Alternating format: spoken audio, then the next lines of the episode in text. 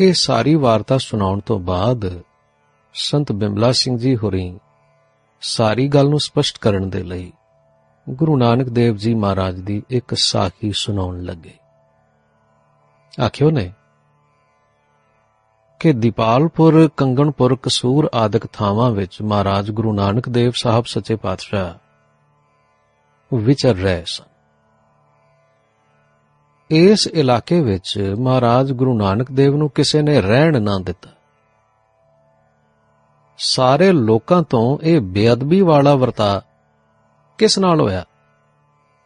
ਉਸ ਨਾਲ ਜੋ ਅਰਸ਼ਾਂ ਦੇ ਸੁਖ ਛੱਡ ਕੇ ਇਸ ਦੁੱਖਾਂ ਭਰੇ ਸੰਸਾਰ ਵਿੱਚ ਜਗਤ ਦਾ ਉਧਾਰ ਕਰਨ ਲਈ ਆਏ ਸਨ। ਜਿਸ ਨੇ ਇਸ ਲੋਕ ਤੇ ਗ੍ਰਸਥੀ ਦੇ ਸੁੱਖਾਂ ਦਾ ਵੀ ਤਿਆਗ ਕਰਕੇ ਦੇਸ਼ ਪਰਦੇਸ ਫਿਰਨਾ ਤੇ ਦੂਸਰਿਆਂ ਦੇ ਦੁੱਖਾਂ ਨੂੰ ਸਿਰ ਤੇ ਸਹਿਣਾ ਤੇ ਸਾਰੇ ਜਗਤ ਨੂੰ ਸੁਮਤ ਲਾਉਣ ਲਈ ਖੁਸ਼ੀਆਂ ਨਾਲ ਦੁੱਖਾਂ ਨੂੰ ਸਿਰ ਤੇ ਚੁੱਕ ਲਿਆ। ਵੇਖੋ, ਉਸ ਮਹਾਉਪਕਾਰੀ ਸਤਿਗੁਰੂ ਨੂੰ ਜਗਤ ਦੇ ਲੋਕ ਰਹਿਣ ਬਸੇਰੇ ਲਈ ਥਾਂ ਨਹੀਂ ਦਿੰਦੇ। ਹੁਣ ਤੁਸੀਂ ਆਏ ਹੋ ਉਸ ਪਰਉਪਕਾਰੀ ਸਤਿਗੁਰੂ ਦਾ ਪੁਰਬ ਮਨਾ ਕੇ। ਗੁਰੂ ਦਾ ਧੰਨਵਾਦ ਕਰਨ ਲਈ।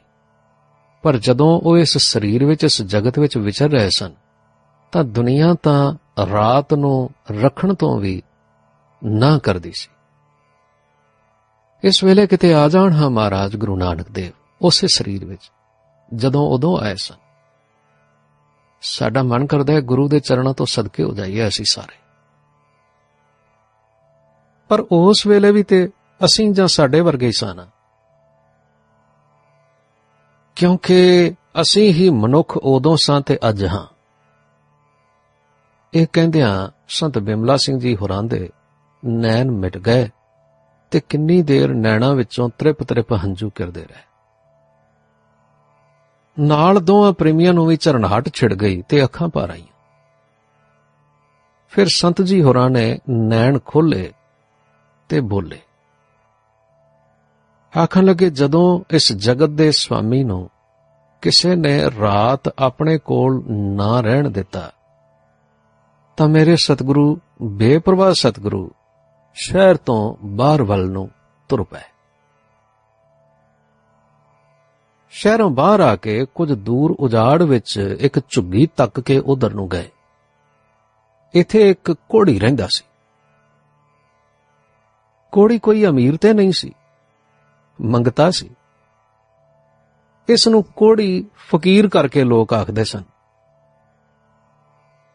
ਜਿਸ ਦੇ ਦੁਆਰੇ ਕੋਈ ਮਨੁੱਖ ਤੇ ਦੂਰ ਦੀ ਗੱਲ, ਕੋਈ ਜਾਨਵਰ ਵੀ ਨਹੀਂ ਸੀ ਆਉਂਦਾ, ਆਉਣਾ ਚਾਹੁੰਦਾ, ਉਸ ਦੇ ਦਵਾਰ ਤੇ ਮੇਰੇ ਸਤਿਗੁਰੂ ਆਖ ਲੋਤੇ। ਤੇ ਅਤਿਥੀ ਵਾਂਗੂ, ਮਹਿਮਾਨ ਵਾਂਗੂ ਹੋ ਕੇ ਉਸ ਨੂੰ ਆਖਣ ਲੱਗੇ, ਫਕੀਰਾ, ਬਈ ਰਾਤ ਤੇਰੇ ਕੋਲ ਰਹਿਣਾ ਜ਼ਰਾ ਖਿਆਲ ਕਰੋ ਹਾਂ।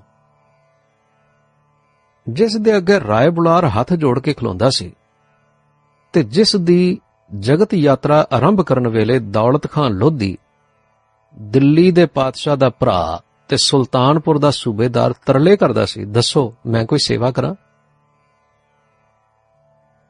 ਜਿਵੇਂ ਲਿਖਿਆ ਨਾ, ਤਾਂ ਖਾਨ ਕਹਿਆ ਕਾਜ਼ੀ, ਇਹ ਕੋਈ ਵਲੀ ਪੈਦਾ ਹੋਇਆ ਇਸ ਦੀ ਸੇਵਾ ਕਰਨੀ ਪ੍ਰਵਾਨ ਹੈ। ਤਾਂ ਖਾਨ ਸੁਣ ਕੇ ਮੱਥਾ ਟੇਕਿਆ, ਜੋ ਮੈਂ ਤੈਨੂੰ ਖੁਦਾਏ ਦਾ ਵਲੀ ਜਾਣਦਾ ਭਾਵ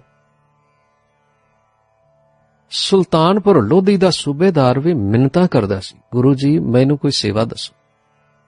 ਜਿਸ ਦੇ ਅੱਗੇ ਰੋ ਰੋ ਕੇ ਸ਼ਿਵਨਾਬ ਰਾਜਾ ਕਹਿੰਦਾ ਸੀ ਸਤਿਗੁਰੂ, ਜੇ ਤੁਸੀਂ ਕਿਰਪਾ ਕਰੋ, ਦੱਸੋ, ਮੈਂ ਤੁਹਾਡੀ ਕੀ ਸੇਵਾ ਕਰਾਂ? ਤੁਸੀਂ ਸਾਡੇ ਉੱਤੇ ਬਹੁਤ ਪਰਉਪਕਾਰ ਕੀਤਾ। ਚੱਲ ਚੱਲ ਕੇ ਸਾਨੂੰ ਦਰਸ਼ਨ ਦੇਣ ਲਈ ਤੇ ਸਾਡਾ ਉਧਾਰ ਕਰਨ ਲਈ ਆ ਪਹੁੰਚੇ। ਉਹੀ ਸਤਿਗੁਰੂ, ਜਿਸ ਦੇ ਪ੍ਰਕਾਸ਼ ਸਥਾਨ ਤੇ ਨਨਕਾਣਾ ਸਾਹਿਬ ਵਿਖੇ ਅੱਜ ਤੁਸੀਂ ਅਣਗਿਣਤ ਮਾਇਆ ਲਾ ਕੇ ਸੋਹਣੇ ਗੁਰਦੁਆਰੇ ਬਣਾ ਦਿੱਤੇ ਨੇ। ਜਾਂ ਉਸ ਸਤਿਗੁਰੂ ਦੇ ਨਾਂ ਤੇ ਕਰੋੜਾਂ ਰੁਪਇਆਂ ਦੇ ਗੁਰਦੁਆਰੇ ਉਸਰੇ ਹੋਏ ਨੇ। ਅੱਜ ਸਾਰਾ ਜਗਤ ਉਹਨਾਂ ਦਾ ਅਨਾਦਰ ਕਰ ਰਿਹਾ ਹੈ ਤੇ ਉਹ ਸ਼ਹਿਰੋਂ ਬਾਹਰ ਆ ਕੇ ਇੱਕ ਕੁੜੀ ਫਕੀਰ ਨੂੰ ਆਖਦੇ ਨੇ हे ਫਕੀਰ, ਰਾਤ ਰਹਿਣ ਦੇ। ਵੇਖਿਆ ਨੇ ਜਗਤ ਦੇ ਸਵਾਮੀ ਨਾਲ, ਉਪਕਾਰੀ ਸਤਿਗੁਰੂ ਨਾਲ ਸਾਡਾ ਸਲੂਕ। ਉਹ ਕੋੜੀ ਫਕੀਰ ਅੱਗੋਂ ਬੋਲਿਆ ਜੀ, ਮੇਰੇ ਕੋਲੋਂ ਤੇ ਜਾਨਵਰ ਵੀ ਨਸਦੇ ਨੇ। ਸ਼ੁਕਰ ਹੈ ਰੱਬ ਦਾ ਜਿਹੜਾ ਕਿਸੇ ਬੰਦੇ ਦੀ ਸੂਰਤ ਨਜ਼ਰ ਆਈ ਹੈ ਤਾਂ ਐਸੇ ਵਾਕ ਪਾ ਕੇ, ਐਸੇ ਸਤਕਾਰ ਵਾਲੇ ਬਚਨ ਸੁਣ ਕੇ ਗੁਰੂ ਬਾਬਾ ਜੀ ਉੱਥੇ ਟਿਕ ਗਏ। ਜਗਤ ਪਿਤਾ ਸਤਿਗੁਰੂ ਸਾਰੀ ਰਾਤ ਆਪਣੇ ਰੰਗ ਵਿੱਚ ਬੈਠੇ ਰਹੇ। ਕੋੜੀ ਸਾਰੀ ਰਾਤ ਹਾਏ ਹਾਏ ਕਰਕੇ ਵਿਰਲਾਪ ਕਰਦਾ ਰਿਹਾ।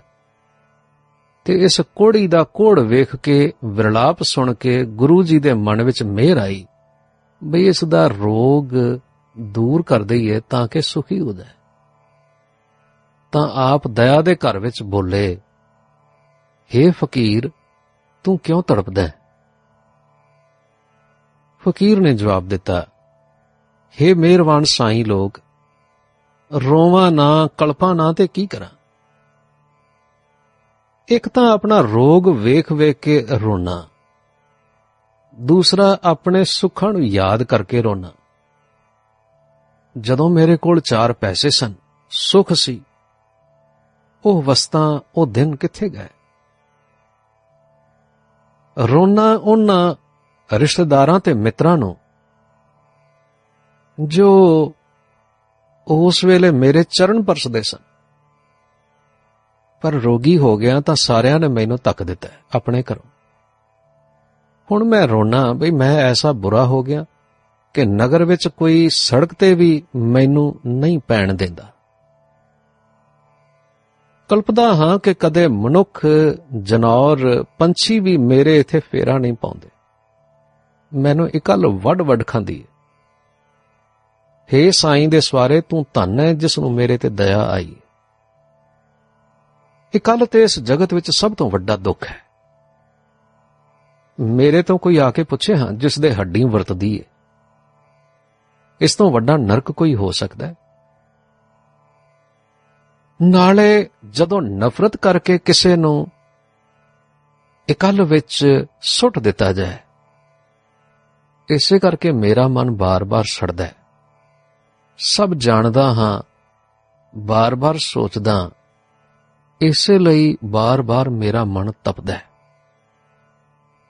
ਇਹ ਵੀ ਪਤਾ ਹੈ ਬਈ ਇਹ ਤਪਣਾ ਤੇ ਸੜਨਾ, ਖਪਣਾ ਵਿਅਰਥ ਹੈ। ਪਰ ਇਹ ਨਾ ਮੈਥੋਂ ਛੁੱਟਦਾ ਨਹੀਂ। ਜਿਵੇਂ ਰੋਣ ਨਾਲ ਪੀੜ ਹਟਦੇ ਨਹੀਂ ਜਾਂਦੀ, ਪਰ ਪੀੜ ਹੋਣ ਵੇਲੇ ਰੋਣਾ ਮਨ ਦਾ ਇੱਕ ਆਸਰਾ ਹੋ ਜਾਂਦਾ। ਸੋ ਇਹ ਬੇਕਾਰ ਕਲਪਨਾ ਤੇ ਪੁੱਜਣਾ ਮੇਰਾ ਸੁਭਾਅ ਬਣ ਗਿਆ। ਕਦੇ ਸੋਚਣਾ, ਸ਼ਾਇਦ ਕੋਈ ਮੇਰੀ ਪੁਕਾਰ ਸੁਣੇ ਤੇ ਸੁਣ ਕੇ ਕਿਤੇ ਮੇਰੇ ਦੁੱਖਾਂ ਨੂੰ ਦੂਰ ਕਰ ਦੇ। ਗੁਰੂ ਜੀ ਆਖਣ ਲੱਗੇ, ਭਾਈ, ਬਹੁਤਾ ਬੋਲਣਾ ਤੇ ਝਖਣਾ ਜਾਂ ਖਪਣਾ ਹੀ ਹੁੰਦਾ ਕਿਉਂਕਿ ਜਿਸ ਅੱਗੇ ਬੋਲਣਾ ਹੈ ਨਾ, ਉਹ ਤੇ ਬਿਨਾਂ ਬੋਲਣ ਤੋਂ ਹੀ ਜਾਣਦਾ ਹੈ। हे ਦੁਖੀ ਬੰਦੇ, ਜੇ ਮਨ ਵਿੱਚ ਕੋਈ ਸੋਚ ਹੋਵੇ ਤੇ ਉਸ ਤੋਂ ਕੋਈ ਡੂੰਗੀ ਅਰਦਾਸ ਹੋਵੇ, ਤਾਂ ਭਾਵੇਂ ਚੁੱਪ ਤੇ ਭਾਵੇਂ ਉੱਚੀ ਕੀਤੀ ਅਰਦਾਸ, ਉਹ ਪਹੁੰਚ ਜਾਂਦੀ ਏ ਵਾਹਿਗੁਰੂ ਜੀ ਦੇ ਦਰ ਤੇ। ਪਰ ਤਪਨ ਨਾਲ, ਸੜਨ ਨਾਲ, ਬਹੁਤਾ ਵਿਅਰਥ ਬੋਲਣ ਨਾਲ ਤੇ ਬੰਦਾ ਆਪ ਹੀ ਦੁਖੀ ਹੁੰਦਾ ਹੈ।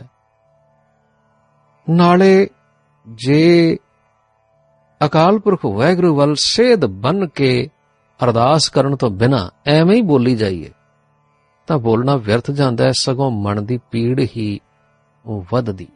ਤਾਂ ਕੋੜੀ ਪੁੱਛਣ ਲੱਗਾ हे ਭਲੇ ਪੁਰਖ, ਦੱਸੋ ਮੈਂ ਕੀ ਕਰਾਂ? ਕਿਵੇਂ ਇਹ ਕੋੜ ਮੇਰਾ ਦੂਰ ਹੋ ਜਾਏ? ਗੁਰੂ ਜੀ ਨੇ ਆਖਿਆ, ਭਾਈ ਮਨ ਵਿੱਚ ਨਾ ਉਸ ਵੱਲ ਸੇਧ ਬਨ। ਜਿਸ ਨੇ ਤੇਰੇ ਇਹ ਸਾਰੇ ਅੰਗ, ਅੱਖਾਂ, ਕੰਨ, ਨੱਕ ਬਣਾਏ ਸਨ, ਜਿਸ ਨੇ ਮਿੱਠੀ ਜੀਭ ਬੋਲਣ ਲਈ ਦਿੱਤੀ ਸੀ।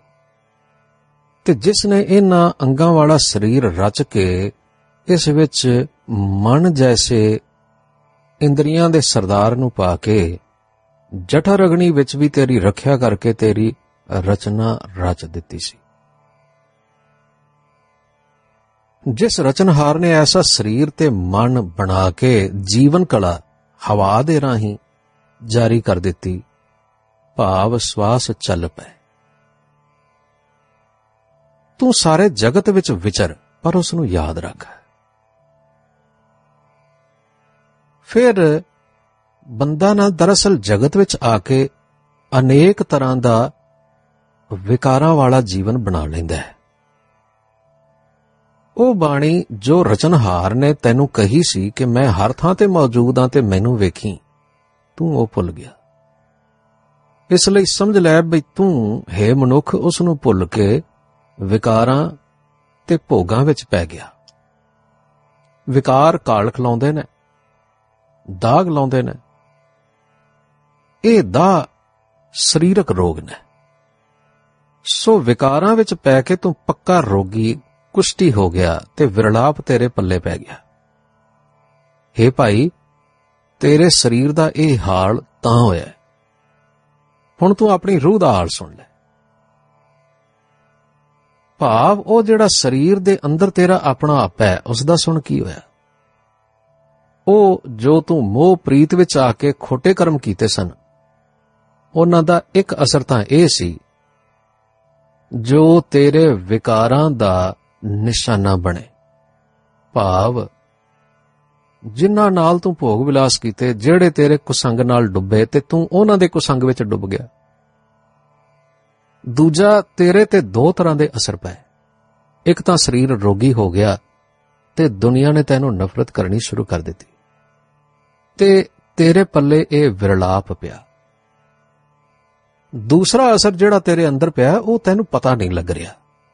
ਉਹ ਇਹ ਹੈ ਕਿ ਤੇਰੇ ਅੰਦਰਲੇ ਨੂੰ ਉਹਨਾਂ ਕਰਮਾਂ ਦੇ ਦੋਸ਼, ਦਾਗ ਪੈ ਗਏ ਨੇ। ਜਦੋਂ ਤੂੰ ਮਰ ਕੇ ਅੱਗੇ ਜਾਵੇਂਗਾ ਨਾ, ਤਾਂ ਉਹਨਾਂ ਦੋਸ਼ਾਂ ਦੇ ਸਾਰੇ ਦਾਗ ਉਸ ਵੇਲੇ ਤੇਰੇ ਮੂੰਹ ਤੇ ਲੱਗੇ ਹੋਏ ਹੋਣਗੇ। ਤੇ ਇਹਨਾਂ ਦਾਗਾਂ ਦੇ ਕਾਰਨ ਜਿਸ ਤਰ੍ਹਾਂ ਤੈਨੂੰ ਇੱਥੇ ਬਰਾਦਰੀ ਵਿੱਚ ਕੋਈ ਬਹਿਨ ਨਹੀਂ ਨਾ ਦਿੰਦਾ, ਇਸੇ ਤਰ੍ਹਾਂ ਉੱਥੇ ਰੱਬੀ ਦਰਗਾਹ ਵਿੱਚ ਵੀ ਤੈਨੂੰ ਕਿਸੇ ਨੇ ਬਹਿਨ ਨਹੀਂ ਦੇਣਾ। ਜਿਵੇਂ ਤੇਰੇ ਸਰੀਰ ਨੂੰ ਕੋੜ ਦੇ ਜ਼ਖਮਾਂ ਰੂਪੀ ਦਾਗ ਨੇ, ਇਸੇ ਤਰ੍ਹਾਂ ਤੇਰੇ ਅਦ੍ਰਿਸ਼ ਸਰੀਰ ਨੂੰ, ਉਸ ਅੰਦਰਲੇ ਅੰਤਹਿਕਰਨ ਨੂੰ, ਜਿਸ ਨੇ ਸਰੀਰ ਦੇ ਮਰਨ ਤੋਂ ਬਾਹਰ ਨਿਕਲਣਾ ਹੈ, ਉਸ ਉੱਤੇ ਦੋਸ਼ਾਂ ਦੇ ਇਸ ਤਰ੍ਹਾਂ ਦੇ ਦਾਗ ਹੋਣਗੇ, ਜਿਸ ਕਰਕੇ ਤੈਨੂੰ ਰੱਬੀ ਦਰਗਾਹ ਤੇ ਵੀ ਢੋਈ ਨਹੀਂ ਮਿਲਣੀ, ਨਾ ਤੈਨੂੰ ਉੱਥੇ ਬਹਿਣ ਦੇਣਗੇ। ਇਹ ਵਾਕ ਸੁਣ ਕੇ ਕੋੜੀ ਬੜਾ ਕੰਬਿਆ। ਉਸ ਨੂੰ ਆਪਣੇ ਕੀਤੇ ਕਰਮਾਂ ਦੀ ਸੋਝੀ ਹੋ ਆਈ। ਬੜਾ ਡਰ ਲੱਗਾ। ਬਈ ਮੈਂ ਤੇ ਹੁਣ ਦੇ ਕਸ਼ਟ ਨੂੰ ਰੋਂਦਾ ਸਾਂ ਤੇ ਇਸ ਪਾਸੇ ਤੇ ਮੇਰਾ ਧਿਆਨ ਹੀ ਨਹੀਂ ਗਿਆ ਵੀ ਮੇਰੀ ਤੇ ਰੂਹ ਵੀ ਸੜ ਗਈ। ਕਲੰਕਤ ਹੋ ਗਈ। ਮੇਰੇ ਲਈ ਦੁੱਖ ਸਦਾ ਦਾ ਦੁੱਖ ਹੋ ਗਿਆ। ਇਸ ਭੈ ਨੇ ਵੈਰਾਗ ਉਤਪੰਨ ਕੀਤਾ ਤੇ ਫਕੀਰ ਹੁਣ ਪਛੋਤਾਵੇ ਦੇ ਭਾਵ ਵਿੱਚ ਆ ਕੇ ਬਹੁਤ ਰੋਇਆ ਤੇ ਧਰਤੀ ਉੱਤੇ ਸਿਰ ਰੱਖ ਕੇ ਬੋਲਿਆ हे ਅੱਗੇ ਪਿੱਛੇ ਦੀ ਸੋਝੀ ਰੱਖਣ ਵਾਲੇ ਸਤਿਗੁਰੂ ਜੀ, ਮੈਨੂੰ ਇੱਕ ਗੱਲ ਦੱਸੋ, ਕਿ ਮੈਂ ਹੁਣ ਡੁੱਬ ਗਿਆ? हे ਮੇਰੇ ਦਾਤਾ ਜੀ, ਮੇਰੇ 10 20 ਵਰਿਆਂ ਵਿੱਚ ਕੀਤੇ ਦੋਸ਼ ਤੇ ਪਾਪ ਭਾਵੇਂ ਕਿੰਨੇ ਵੀ ਵੱਧ ਨੇ, ਪਰ ਗਿਣਤੀ ਵਿੱਚ ਨੇ। ਕੀ ਉਹ ਮੈਨੂੰ ਸਦਾ ਲਈ ਡੁੱਬ ਗਿਆ ਕਿ ਗਿਣਤੀ ਵਾਲੇ ਕਰਮਾਂ ਦੇ ਬਦਲੇ ਮੈਂ ਇਸ ਤਰ੍ਹਾਂ ਡੁੱਬ ਗਿਆ ਜਿਵੇਂ ਬੇੜੀ ਤੋਂ ਪੈਰ ਤਿਲਕਣ ਨਾਲ ਆਦਮੀ ਸਦਾ ਲਈ ਡੁੱਬ ਕੇ ਮਰ ਜਾਂਦਾ ਤੇ ਫਿਰ ਸਰੀਰ ਭਾਵੇਂ ਪਾਣੀ ਦੇ ਉੱਤੇ ਆ ਜਾਏ, ਪਰ ਮਨੁੱਖ ਤੇ ਜਿਉਂਦਾ ਨਹੀਂ ਹੁੰਦਾ। ਜੇ ਮੈਂ ਕਦੇ ਜਾਣਦਾ ਤਾਂ ਕਦੇ ਇਹੋ ਜਿਹੇ ਕਰਮ ਨਾ ਕਰਦਾ। ਗੁਰੂ ਜੀ ਦਇਆ ਦੇ ਘਰ ਵਿੱਚ ਆਏ ਹੋਏ ਸਨ।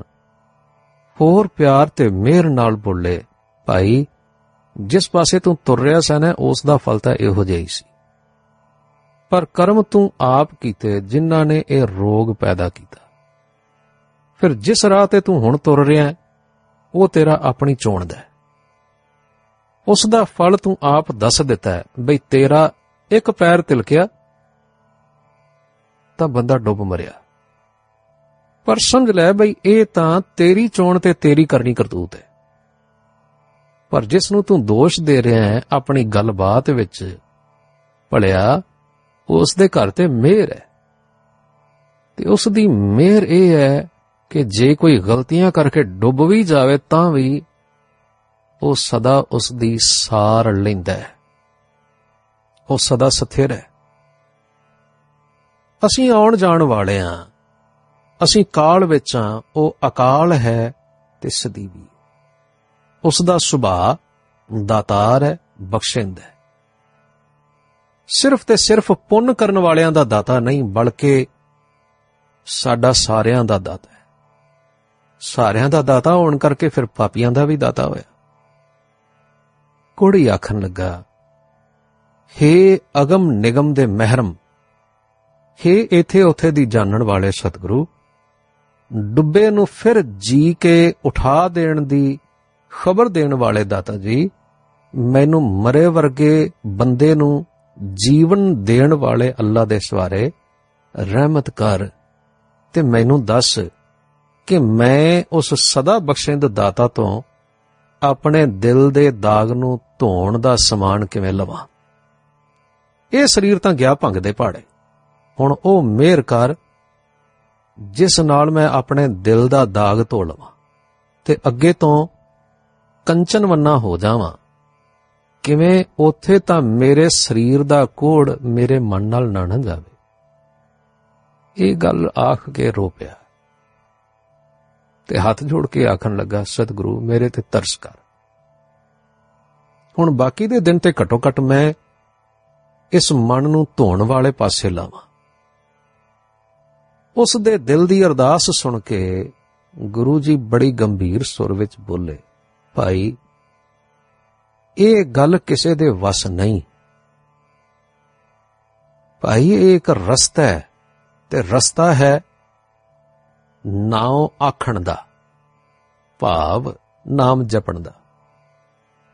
ਜੇ ਇਸ ਰਾਏ ਤੁਰੇਗਾ, ਤਾਂ ਹੀ ਕਿਸੇ ਟਿਕਾਣੇ ਪਹੁੰਚੇਗਾ।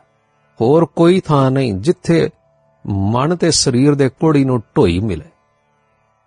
ਹਾਂ, ਮਨ ਤੇ ਸਰੀਰ ਦੇ ਕੋੜੀ ਲੋਕਾਂ ਲਈ ਇੱਕੋ ਇੱਕ ਥਾਂ ਹੈ ਤੇ ਉਹ ਹੈ ਨਾਮ ਆਖਣਾ। ਸਾਰਿਆਂ ਲਈ, ਨਰੋਇਆਂ ਲਈ, ਰੋਗੀਆਂ ਲਈ ਇੱਕੋ ਥਾਂ ਹੈ। ਆਖ, ਤਾਂ ਕਿ ਤੇਰੇ ਅੰਦਰਲੇ ਦਾਗ ਧੋਤੇ ਜਾਣ।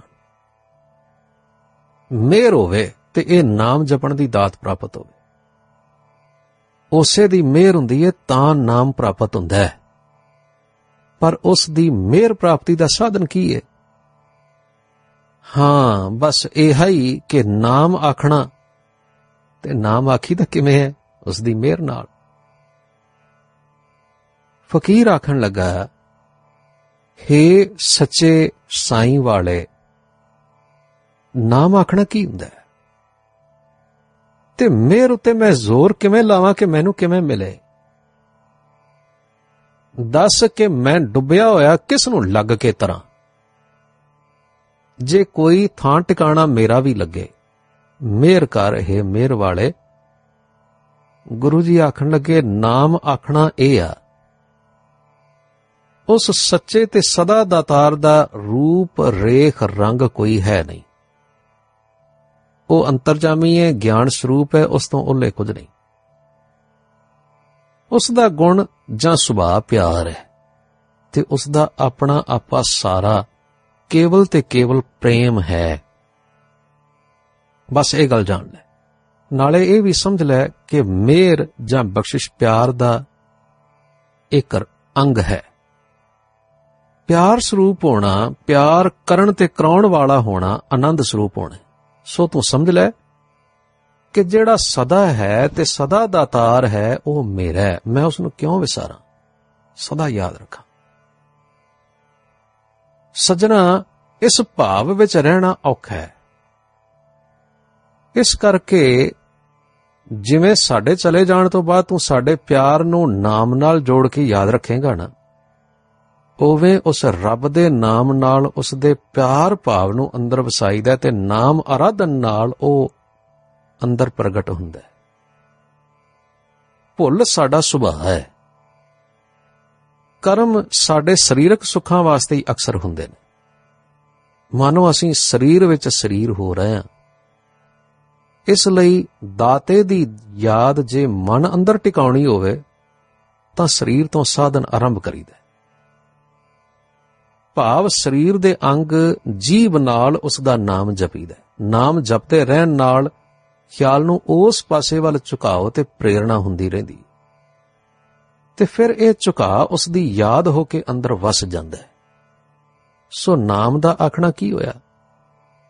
ਉਸ ਨੂੰ ਰਸਨਾ ਤੇ ਬਿਠਾਉਣਾ, ਦੂਸਰਾ ਉਸ ਦਾ ਖਿਆਲ ਮਨ ਵਿੱਚ ਵਸਾਉਣਾ, ਤੀਸਰਾ ਉਸ ਦੀ ਹੋਂਦ ਤੇ ਪਿਆਰ ਨੂੰ ਆਪਣੀ ਯਾਦ ਵਿੱਚ, ਆਪਣੀ ਸਿਮਰਤੀ ਵਿੱਚ ਵਸਾਉਣਾ।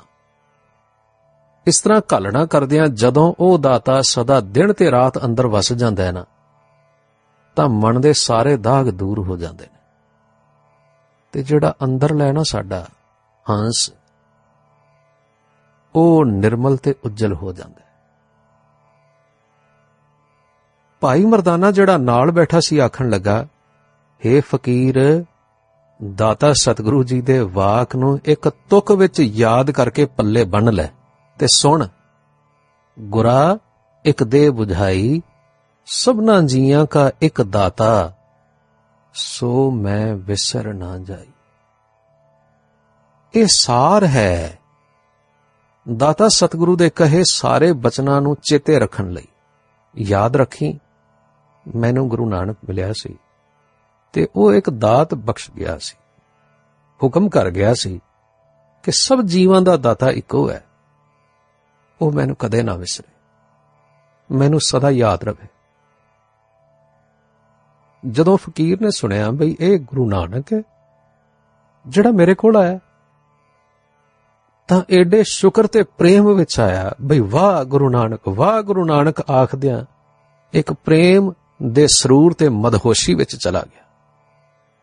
ਹੁਣ ਉਸ ਦਾ ਅੰਦਰਲਾ ਮਨ ਪ੍ਰੇਮ ਨਾਲ ਉਛਲਿਆ ਤੇ ਵੈਰਾਗ ਨਾਲ ਧੋਤੇ ਮਨ ਵਿੱਚ ਇਹ ਗਿਆਨ ਹੋ ਗਿਆ ਕਿ ਜਗਤ ਗੁਰੂ ਨਾਨਕ ਮੇਰੇ ਤੇ ਤਰੁੱਟ ਰਿਹਾ ਮੇਰੇ ਅੰਦਰ ਇਹ ਪ੍ਰੇਮ ਆਵਸ਼ਯ ਹੈ। ਇਹ ਮੇਰਾ ਹੈ। ਮੇਰਾ ਗੁਰੂ ਨਾਨਕ। ਮੇਰਾ ਆਪਣਾ ਗੁਰੂ ਨਾਨਕ। ਇਸ ਵੇਲੇ ਪਿਆਰ ਨਾਲ ਨੈਣ ਖੋਲ ਕੇ ਉਸਨੇ ਗੁਰੂ ਨਾਨਕ ਦਾ ਦਰਸ਼ਨ ਕੀਤਾ। ਗੁਰੂ ਨਾਨਕ ਨੇ ਆਪਣੀ ਮਿਹਰ ਦੀ ਨਜ਼ਰ ਕੀਤੀ ਤੇ ਕੋੜੀ ਦਾ ਕਸ਼ਟ ਦੂਰ ਹੋ ਗਿਆ। ਸੋ ਭਾਈ ਵਿਚਾਰ ਕਰੋ ਕੋੜੀ ਨੂੰ ਤੇ ਗੁਰੂ ਦਾ ਦਰਸ਼ਨ ਹੋਇਆ, ਫਿਰ ਗੁਰੂ ਮਿਹਰਬਾਨ ਹੋਇਆ ਉਸ ਦੇ ਕਰਮਾਂ ਤੇ ਕਰਮਾਂ ਦੇ ਫਲ ਦੀ ਸੋਝੀ ਦਿੱਤੀ, ਜਿਸ ਨਾਲ ਉਸ ਨੂੰ ਆਪਣੇ ਮੰਦੇ ਕਰਮਾਂ ਵੱਲੋਂ ਭੈ ਆਇਆ ਤੇ ਭੈ ਨਾਲ ਵੈਰਾਗ ਹੋ ਕੇ ਮਨ ਤੋਂ ਭੁੱਲਾਂ ਦੀ ਮੈਲ ਲੱਥ ਗਈ। ਫਿਰ ਗੁਰੂ ਜੀ ਨੇ ਵਾਹਿਗੁਰੂ ਦੀ ਹੋਂਦ ਤੇ ਉਸ ਦੀ ਬਖਸ਼ਿਸ਼ ਦੀ ਸੋਝੀ ਬਖਸ਼ੀ। ਫਿਰ ਨਾਮ ਦੀ ਮਹਿਮਾ ਤੇ ਗਿਆਨ ਦਾਨ ਦਿੱਤਾ ਤੇ ਦੱਸਿਆ ਕਿ ਸਾਈਂ ਸਦਾ ਸੁਖੀ ਹੈ ਸਦਾ ਸੁਖੀ ਨਾਲ ਸਦਾ ਲੱਗੇ ਰਹਿਣਾ ਸਦਾ ਸੁਖੀ ਕਰ ਦੇਵੇਗਾ। ਇਸ ਤਰ੍ਹਾਂ ਮਿਹਰਬਾਨ ਸਤਿਗੁਰੂ ਨੇ ਉਸ ਦਾ ਕੋੜ ਵੀ ਦੂਰ ਕੀਤਾ। ਮਤਲਬ ਇਹ ਕਿ ਕੋੜ ਤੇ ਰਾਜ਼ੀ ਕੀਤਾ, ਪਰ ਕੋੜ ਰਾਜ਼ੀ ਕਰਕੇ ਨਹੀਂ ਤੁਰ ਗਏ ਕਿ ਮੈਂ ਪਰਉਪਕਾਰ ਤੇ ਨੇਕੀ ਕਰ ਦਿੱਤੀ ਹੈ ਤੇ ਬਸ। ਨਾ। ਸੱਚੇ ਸਰੂਪ ਜਗਤ ਗੁਰੂ ਨੇ ਉਸ ਦੀ ਅਗਿਆਨ ਦੀ ਨੀਂਦਰ ਨੂੰ ਖੋਲ ਦਿੱਤਾ। ਉਸ ਨੂੰ ਉਸ ਦੇ ਖੋਟੇ ਕਰਮਾਂ ਦੀ ਸਾਰ ਦੇ ਕੇ ਪਛਤਾਤਾਪ ਤੇ ਵੈਰਾਗ ਨਾਲ ਧੋ ਦਿੱਤਾ ਤੇ ਸੋਝੀ ਦੇ ਕੇ ਨਾਮ ਦਾਨ ਦੇ ਦਿੱਤਾ। ਉਸ ਦੇ ਅੰਦਰਲੇ ਨੂੰ ਸ਼ੁਭ ਮਾਰਗ ਤੇ ਪਾ ਦਿੱਤਾ ਤੇ ਉਸ ਰਾਹ ਤੇ ਜਿਸ ਤੋਂ ਉਸ ਨੂੰ ਹੁਣ ਦਿਸ ਪਿਆ ਬਈ ਮੇਰਾ ਕਰਤੱਵ ਕੀ ਹੈ ਗੁਰੂ ਜੀ ਨੇ ਉਸ ਨੂੰ ਰਾਜ਼ੀ ਹੋਣ ਦਾ ਲੋਭ ਵੀ ਨਹੀਂ ਸੀ ਦਿੱਤਾ। ਸਾਰਾ ਸ਼ਬਦ ਦੱਸਦਾ ਪਿਆ ਕਿ ਪਰਮਾਰਥ ਦੇ ਰਸਤੇ ਪਾ ਕੇ ਉਸ ਦੀ ਨੀਂਦ ਖੋਲ ਕੇ ਗੁਰੂ ਜੀ ਨੇ ਉਸ ਨੂੰ ਸਮਝਾਇਆ, ਹੁਣ ਤੂੰ ਕਰਨਾ ਕੀ ਹੈ? ਹਾਂ, ਰਾਹ ਤੇ ਪਾ ਕੇ, ਅੱਖਾਂ ਖੋਲ ਕੇ, ਕੰਮ ਦੱਸ ਕੇ ਤੇ ਸਿਖਾ ਕੇ ਕੋੜ ਵੀ ਰਾਜ਼ੀ ਕਰ ਦਿੱਤਾ। ਲਿਖਿਆ ਹੈ ਕਿ ਪਹਿਲੀ ਮਿਹਰਬਾਨੀ ਗੁਰੂ ਦੀ ਇਸ ਸ਼ਬਦ ਦਾ ਉਚਾਰਨ ਹੋਇਆ ਭਾਵ ਇਹ ਉਪਦੇਸ਼ ਸੀ फिर लिखा है तब दर्शन का सदका कोड़ दूर होए गया देही हच्छी होई आए पैरी पाया नाव तरीक होया गुरु गुरु लगा जब ਸ੍ਰੀ ਗੁਰੂ ਨਾਨਕ ਪ੍ਰਕਾਸ਼ ਵਿੱਚ ਲਿਖਿਆ ਹੈ ਕਿ ਉਸ ਦੀ ਦੇਹੀ ਅਰੋਗ ਹੋ ਗਈ ਮਨ ਦੇ ਰੋਗ ਵੀ ਨਾਲ ਹੀ ਬਿਨਸ ਗਏ, ਬੁੱਧੀ ਨਿਰਮਲ ਹੋ ਗਈ ਤੇ ਮਨ ਦੀ ਮੈਲ ਕੱਟੀ ਗਈ। ਹੁਣ ਭਾਈ ਗੁਰਮੁਖੋ, ਤੁਸੀਂ ਆਪ ਵਿਚਾਰ ਕਰ ਲਵੋ ਵੀ ਗੁਰਮਤ ਕੀ ਹੈ ਤੇ ਸਾਡਾ ਅਰਸ਼ੀ ਸਤਿਗੁਰੂ ਕਿਵੇਂ ਤਾਰਦਾ ਸੀ? ਸਰਦਾਰ ਪ੍ਰੇਮ ਸਿੰਘ ਆਖਣ ਲੱਗੇ ਸੰਤ ਜੀ, ਤੁਸਾਂ ਗੁਰੂ ਦੇ ਘਰ ਦੀ ਸਾਖੀ ਵੀ ਦੱਸੀ ਹੈ ਤੇ ਗੁਰਮਤਿ ਸੋਝੀ ਵੀ। ਪਰ ਅਸੀਂ ਨਾ ਅੰਗਰੇਜ਼ੀਆਂ ਪੜੇ ਬੜੇ ਵਿਗੜ ਜਾਂਦੇ ਆ ਸਾਨੂੰ ਹਰ ਗੱਲ ਵਿੱਚ ਨਾ ਐਵੇਂ ਬਸ ਕਿੰਤੂ ਕਰਨ ਦੀ ਜਾਂਚ ਆ ਜਾਂਦੀ ਹੈ ਤੇ ਫਿਰ ਨਾ ਉਹ ਕਿਤੇ ਟਿਕਣ ਨਹੀਂ ਦਿੰਦੀ। ਤੁਹਾਡੇ ਏਡੇ ਵੱਡੇ ਪਰਉਪਕਾਰ ਦੇ ਸਾਹਮਣੇ ਜੀ ਕਰਦਾ ਹੈ ਕਿ ਤੁਹਾਨੂੰ ਪੁੱਛ ਲਵਾਂ ਕਿ ਜਿਹੜੇ ਬਚਨ ਤੁਸਾਂ ਨੇ ਗੁਰੂ ਜੀ ਦੇ ਕੋੜੀ ਨਾਲ ਕੀਤੇ ਹੋਏ ਸੁਣਾਏ, ਇਹ ਤੁਸੀਂ ਕਿਵੇਂ ਸਹੀ ਕੀਤੇ ਭਾਵ? ਤੁਹਾਨੂੰ ਕਿਵੇਂ ਪਤਾ ਲੱਗਾ ਬਈ ਗੁਰੂ ਜੀ ਨੇ ਆਹ ਬਚਨ ਕੀਤੇ ਸਨ? ਸੰਤ ਜੀ ਆਖਣ ਲੱਗੇ, ਜੋ ਇਤਿਹਾਸ ਵਿੱਚ ਲਿਖਿਆ, ਇੱਕ ਤਾਂ ਮੈਂ ਉਹ ਸੁਣਾਇਆ। ਦੂਸਰਾ, ਮੈਂ ਸਤਿਗੁਰੂ ਨਾਨਕ ਦੇਵ ਜੀ ਦੀ ਆਪਣੀ ਉਚਾਰਨ ਕੀਤੀ ਹੋਈ ਬਾਣੀ ਸੁਣਾਈ। ਜਿਹੜੀ ਗੁਫ਼ਤਗੂ, ਜਿਹੜੀ ਗੱਲਬਾਤ ਮੈਂ ਹੁਣੇ ਸੁਣਾਈ ਏ, ਉਹ ਦਰਅਸਲ ਇੱਕ ਖੁੱਲਾ ਖਿਆਲ ਸੀ ਉਸ ਬਚਨ ਦਾ ਜੋ ਗੁਰੂ ਨਾਨਕ ਨੇ ਆਪ ਰਚਿਆ। ਲਓ ਹੁਣ ਸ਼ਬਦ ਤੇ ਸ਼ਬਦ ਦਾ ਸਾਰਾ ਭਾਵ ਇਸ ਤਰ੍ਹਾਂ ਸੁਣ ਲਓ। ਪਾਠ ਇਹ ਹੈ ਸ਼ਬਦ ਦਾ। ਤਨਾਸਰੀ ਮਹਿਲਾ ਪਹਿਲਾ। ਜਿਉ ਤਪਤ ਹੈ ਬਾਰੋ ਬਾਰ ਤਪ ਤਪ ਖਪੈ ਬਹੁਤ ਬੇਕਾਰ। ਜੈ ਤਨ ਬਾਣੀ ਵਿਸਰ ਜਾਏ, ਜਿਉ ਪੱਕਾ ਰੋਗੀ ਵਿਲੜਾਏ। ਬਹੁਤਾ ਬੋਲਣ ਝਖਣ ਹੋਏ, ਵਿਣ ਬੋਲੇ ਜਾਣੈ ਸਭ ਸੋਏ। ਰਹਾਓ। ਜਿਨ ਕੰਨ ਕੀਤੇ ਅੱਖੀ ਨਾਕ, ਜਿਨ ਜੇਵਾ ਦਿੱਤੀ ਬੋਲੇ ਤਾਤ, ਜਿਨ ਮਨ ਰਾਖਿਆ ਅਗਨੀ ਪਾਏ, ਵਾਜੈ ਪਵਨ ਆਖੈ ਸਭ ਜਾਏ। ਜੇਤਾ ਮੋਹ ਪ੍ਰੀਤ ਸਵਾਦ, ਸਭਾ ਕਾਲਖ ਦਾਗਾ ਦਾਗ ਦਾਗ ਦੋਸ਼ ਮੂੰ ਚੱਲਿਆ ਲਾਏ, ਦਰਗਹਿ ਬੈਸਨ ਨਾਹੀ ਜਾਏ, ਕਰਮ ਮਿਲੈ ਆਖਣ ਤੇਰਾ ਨਾਉ, ਜਿਤ ਲਗ ਤਰਣਾ ਹੋਰ ਨਹੀਂ ਥਾਉ, ਜੇ ਕੋ ਡੂਬੈ ਫਿਰ ਹੋਵੈ ਸਾਰ, ਨਾਨਕ ਸਾਚਾ ਸਰਬ ਦਾਤਾਰ ਜੇ ਇਸ ਸ਼ਬਦ ਦਾ ਟੀਕਾ ਕਰੀਏ ਭਾਵ ਅਰਥ ਕਰੀਏ ਫਿਰ ਤੁਹਾਨੂੰ ਸਮਝ ਆ ਜਾਏਗੀ ਕਿ ਸਾਰਾ ਕੁਝ ਜੋ ਕੁਝ ਮੈਂ ਆਖਿਆ ਉਹ ਸਿਰਫ ਤੇ ਸਿਰਫ ਇਸ ਸ਼ਬਦ ਦਾ ਵਿਸਥਾਰ ਹੀ ਕੀਤਾ ਸੀ ਵੇਖੋ ਜਗਤ ਦੁਖੀ ਹੈ ਗੁਰੂ ਨੇ ਵੀ ਦੁੱਖ ਵੇਖਿਆ ਤੇ दारू ਵੀ ਦੱਸਿਆ ਸੀ ਹੁਣ दारू ਹੈ ਨਾਮ ਜਗਤ ਦੀ ਹਾਲਤ ਹੈ ਨਾਨਕ ਦੁਖੀਆ ਸਭ ਸੰਸਾਰ। ਤੇ ਇਸ ਦੀ ਦਵਾਈ ਹੈ, ਮੰਨੈ ਨਾਉ, ਸੋਈ ਜਿਣ ਜਾਏ, ਔਰੀ ਕਰਮ ਨਾ ਲਿਖੈ ਲਾਏ। ਫਿਰ ਵੇਖੋ, ਇਹ ਅਸੂਲ ਇਸ ਸਾਰੇ ਪ੍ਰਸੰਗ ਤੋਂ ਜਾਂ ਗੁਰੂ ਕੇ ਬਚਨਾਂ ਤੋਂ ਜਿਹੜਾ ਸਮਝ ਪੈਂਦਾ ਹੈ, ਉਹ ਅਸੂਲ ਪੰਜਵੇਂ ਸਤਿਗੁਰੂ ਨੇ ਹੋਰ ਸੌਖਾ ਕਰਕੇ ਦੱਸਿਆ ਗੁਰੂ ਅਰਜਨ ਦੇਵ ਜੀ ਬਿਲਾਵਲ ਰਾਗ ਵਿੱਚ ਆਖਦੇ ਨੇ, ਕਵਨ ਕਵਨ ਨਹੀਂ ਪਤਰਿਆ ਤੁਮਰੀ ਪ੍ਰਤੀਤ ਮਹਾ ਮੋਹਣੀ ਮੋਇਆ ਨਰਕ ਕੀ ਰੀਤ, ਮਨ ਖੁਟਹਰ ਤੇਰਾ ਨਹੀਂ ਵਿਸਾਸ ਤੋਂ ਮਹਾ ਉਦਮਾਦਾ, ਖਰ ਕਾ ਪੈਂਖਰ ਤਉ ਛੁਟੈ ਜਾ ਉਪਰ ਲਾਦਾ ਰਹਾਓ ਜਬ ਤਬ ਸੰਜਮ ਤੁਮ ਖੰਡੇ, ਜਮ ਕੇ ਦੁਖ ਡਾਂਡ, ਸਿਮਰੈ ਨਾਹੀ ਜੋਣ ਦੁਖ ਨਿਰਲਜੇ ਭਾਂਡ ਹਰ ਸੰਗ ਸਹਾਈ ਮਹਾਮੀਤ ਤਿਸ ਸਿਉ ਤੇਰਾ ਭੇਦ। ਬੀਦਾ ਪੰਚ ਬਟਵਾਰਈ ਉਪਜਿਓ ਮਹਾ ਖੇਦ ਨਾਨਕ ਤਿਨ ਸੰਤਨ ਸ਼ਰਨਾਗਤੀ, ਜਿਨ ਮਨ ਵਸ ਕੀਨਾ। ਤਨ ਧਨ ਸਰਬਸ ਆਪਣਾ, ਪ੍ਰਭ ਜਨ ਕਉ ਦੀਨਾ। ਇਸ ਵਿੱਚ ਕਿਸ ਤਰ੍ਹਾਂ ਸਾਫ਼-ਸਾਫ਼ ਆਖਦੇ ਪਏ ਨੇ, ਬਈ ਹੇ ਮਨਾ, ਤੂੰ ਕਿਸ ਕਿਸ ਨੂੰ ਦੁਖੀ ਨਹੀਂ ਕੀਤਾ? ਜਪ ਤਪ ਸੰਜਮ ਦੀ ਤੂੰ ਪੇਸ਼ ਨਹੀਂ ਜਾਣ ਦਿੱਤੀ। ਪੰਜਾਂ ਠੱਗਾਂ ਦੇ ਵਸ ਪੈ ਕੇ ਕੀ ਕੀ ਦੁੱਖ ਨਹੀਂ ਦਿੱਤੇ। दारू ਕੀ ਆਖਦੇ ਨੇ? ਸਤ ਸੰਗ ਕਰੋ, ਸਿਮਰਨ ਕਰੋ ਉਸ ਦੇ ਨਾਮ ਦਾ।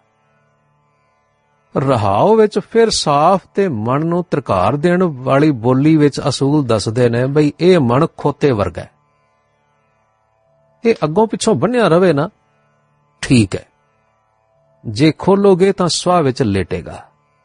ਆਪਣੇ ਸਿਰ ਤੇ ਵੀ ਸਵਾ ਪਾਵੇਗਾ ਤੇ ਲੋਕਾਂ ਦੇ ਵੀ। ਤੇ ਪਿਛਾੜੀ ਤਾਂ ਖੋਲੋ ਜਦੋਂ ਛੱਟ ਉੱਤੇ ਲੱਦ ਲਵੋ। ਹੁਣ ਛੱਟ ਲੱਦਣ ਤੋਂ ਭਾਵ ਹੈ, ਇਸ ਮਨ ਨੂੰ ਵਾਹਿਗੁਰੂ ਦੇ ਨਾਮ ਨਾਲ ਪਰੋ ਲਵੋ। ਤਾਂ ਇਸ ਨੂੰ ਵਿਆਪੇ ਦੁੱਖਾਂ ਤੋਂ ਖੁੱਲ ਦਿਓ। ਭਾਵ ਦੁੱਖਾਂ ਸੁੱਖਾਂ ਨਾਲ ਫਸੇ ਹੋਏ ਜੀਵ ਨੂੰ ਪਹਿਲਾਂ ਗੁਰਬਾਣੀ ਦੇ ਪਾਠ ਵਿਚਾਰ ਦੀ ਸੋਝੀ ਦੇ ਕੇ ਨਾਮ ਵਿੱਚ ਲਾਓ, ਤਾਂ ਸਰੀਰਕ ਦੁੱਖਾਂ ਤੋਂ ਛੁਡਾਓ। ਭਾਵ, ਸਭ ਤੋਂ ਵੱਡਾ ਪਰਉਪਕਾਰ ਦੁੱਖ ਨਿਵਰਤੀ ਦਾ ਉਹ ਹੈ ਜਿਸ ਨਾਲ ਦੁੱਖਾਂ ਦੀ ਜੜ ਕੱਟੀ ਜਾਏ। ਐਸਾ दारू ਲੋੜ ਲਓ, ਜਿਤ ਵੰਝੈ ਰੋਗਾਂ ਕਾਣ। ਦਰਸਲ ਨਾ, ਆਮ ਸਾਧੂ ਇਹ ਕੁਝ ਤੇ ਕਰ ਨਹੀਂ ਸਕਦੇ। ਜੋ ਸਤਿਗੁਰੂ ਕਰ ਸਕਦਾ ਹੈ। ਪਰ ਜੇ ਕਿਸੇ ਸੰਤ ਸਾਧੂ ਨੂੰ ਕਿਸੇ ਦਾ ਦੁੱਖ ਦੂਰ ਕਰਨ ਦਾ ਚਾਹ ਆਵੇ, ਤਾਂ ਫਿਰ ਉਸ ਨੂੰ ਚਾਹੀਦਾ ਹੈ ਬਈ ਉਹ ਦੁਖੀ ਬੰਦੇ ਨੂੰ ਬਾਣੀ ਤੇ ਨਾਮ ਵਿੱਚ ਲਾਵੇ ਤੇ ਆਖੇ, ਇਹ ਨਾਮ ਤੇਰਾ ਦੁੱਖ ਦੂਰ ਕਰੇਗਾ। ਜੇ ਮੇਰੀ ਸ਼ਕਤੀ ਨਾਲ ਤੂੰ ਬਿਮਾਰੀ ਤੋਂ ਠੀਕ ਹੋ ਵੀ ਗਿਆ, ਤਾਂ ਫਿਰ ਦੁੱਖਾਂ ਵਿੱਚ ਫਸੇਗਾ। ਤੇ ਉਹ ਜਿਹੜੀ ਸ਼ਕਤੀ ਤੂੰ ਮੇਰੇ ਵਿੱਚ ਸਮਝਣਾ ਜੇ ਤੂੰ ਆਪ ਲੈ ਲਵੇਂ ਤਾਂ ਤੂੰ ਸਮਝ ਤੂੰ ਵੈਦ ਕੀ ਸਿੱਖ ਲਈ। ਸੋ ਤੂੰ ਬਾਣੀ ਦੇ ਨਾਮ ਵਿੱਚ ਲੱਗ। हे ਭਾਈ ਪਰਉਪਕਾਰ ਕਰੋ, ਸੇਵਾ ਕਰੋ, ਜਗਤ ਦੁਖੀ ਹੈ ਭਲਾ ਕਰੋ, ਪਰ ਸਾਈਂ ਦਾ ਹੁਕਮ ਜਾਣ ਕੇ ਹਉਮੈ ਧਾਰ ਕੇ ਨਹੀਂ। ਹੁਕਮ ਵਿੱਚ ਕੀਤੇ ਕੰਮ ਹਉਮੈ ਵਿੱਚ ਨਹੀਂ ਜਾਣ ਦਿੰਦੇ, ਤੇ ਉਹਨਾਂ ਦਾ ਫਲ ਵੀ ਮਾੜਾ ਨਹੀਂ ਹੁੰਦਾ। ਬਾਕੀ ਗੁਰੂ ਦੀ ਗੱਲ ਗੁਰੂ ਜਾਣੇ, ਮੈਨੂੰ ਤੇ ਜੋ ਸਮਝ ਆਇਆ ਮੈਂ ਕਹਿ ਦਿੱਤਾ। ਜੀਵ ਭੁੱਲਣਹਾਰ ਹੈ ਗੁਰੂ ਬਖਸ਼ੇ। ਸਰਦਾਰ ਭਗਤ ਸਿੰਘ ਆਖਣ ਲੱਗੇ, ਸੰਤ ਜੀ, ਤੁਹਾਡੀ ਬਹੁਤ ਮਿਹਰ ਹੋਈ। ਨਾਮ ਜਪਣਾ ਸਾਡਾ ਪਹਿਲਾ ਕਰਮ ਹੈ। ਆਪ ਜਪ ਕੇ ਹੋਰਨਾਂ ਨੂੰ ਜਪਾਉਣਾ ਇਹ ਗੁਰੂ ਦਾ ਹੁਕਮ ਹੈ। ਤੇ ਹੁਕਮ ਸਮਝ ਕੇ ਕਾਰ ਕਰਨੀ ਮੁਕਤ ਰੂਪ ਹੈ। ਭਲਾ ਕਰਨਾ ਸਿੱਖ ਦਾ ਸੁਭਾਅ ਹੈ। ਇਹ ਵੀ ਹੁਕਮ ਸਮਝ ਕੇ ਕਰਨਾ ਜੇ ਦੁੱਖ ਸੁੱਖ ਆਉਣ ਤਾਂ ਇਹ ਵੀ ਹੁਕਮ ਜਾਣਣੇ ਨੇ। ਇਹ ਹੈ ਸਾਰ ਭਲਾ ਤੁਹਾਡੇ ਬਚਨਾਂ ਦਾ? ਸੰਤ ਜੀ ਆਖਣ ਲੱਗੇ, ਹਾਂ, ਮੈਨੂੰ ਗੁਰੂ ਦੀ ਆਗਿਆ ਇਹ ਹੀ ਸਮਝ ਵਿੱਚ ਆਉਂਦੀ ਸਰਦਾਰ ਪ੍ਰੇਮ ਸਿੰਘ ਕਹਿਣ ਲੱਗੇ, ਜੀ, ਮੇਰੀ ਇੱਕ ਹੋਰ ਬੇਨਤੀ ਹੈ ਬਈ, ਜੇ ਤੁਸੀਂ ਕਿਰਪਾ ਕਰੋ, ਜਿਹੜੇ ਤੁਸੀਂ ਬਚਨ ਹੁਣੇ ਸੁਣਾਏ ਨੇ, ਜੇ ਤੁਸੀਂ ਇਹ ਹੀ ਸੰਗਤ ਨੂੰ ਗੁਰਪੁਰਬ ਵਾਲੇ ਦਿਨ ਸੁਣਾਓ, ਤਾਂ ਕਿੱਡਾ ਆਨੰਦ ਆਵੇ। ਜਿਹੜਾ ਆਨੰਦ ਅੱਜ ਸਾਨੂੰ ਦੋਵਾਂ ਨੂੰ ਆਇਆ, ਇਹ ਸਾਰੀ ਸੰਗਤ ਨੂੰ ਆਵੇ। ਸੰਤ ਜੀ ਆਖਣ ਲੱਗੇ, ਅੱਛਾ ਭਾਈ, ਜੇ ਹੋਵੇਗਾ ਤੇ ਗੁਰੂ ਦੇ ਹੁਕਮ ਵਿੱਚ ਇਸੇ ਤਰ੍ਹਾਂ ਹੀ ਹੋ ਜਾਏਗਾ। ਇਨਾ ਕਹਿ ਕੇ ਇਹ ਦੋਵੇਂ ਸਿੰਘ ਆਰਾਮ ਨਾਲ ਸੰਤ ਜੀ ਤੋਂ ਵਿਦਾ ਹੋਏ ਤੇ ਸੰਤ ਜੀ ਹੋਰੀ ਫਤਿਹ ਬੁਲਾ ਕੇ ਕੁਝ ਸਮਾਂ ਉਹ ਵਾਹਿਗੁਰੂ ਦੀ ਯਾਦ ਵਿੱਚ ਜੁੜ ਗਏ।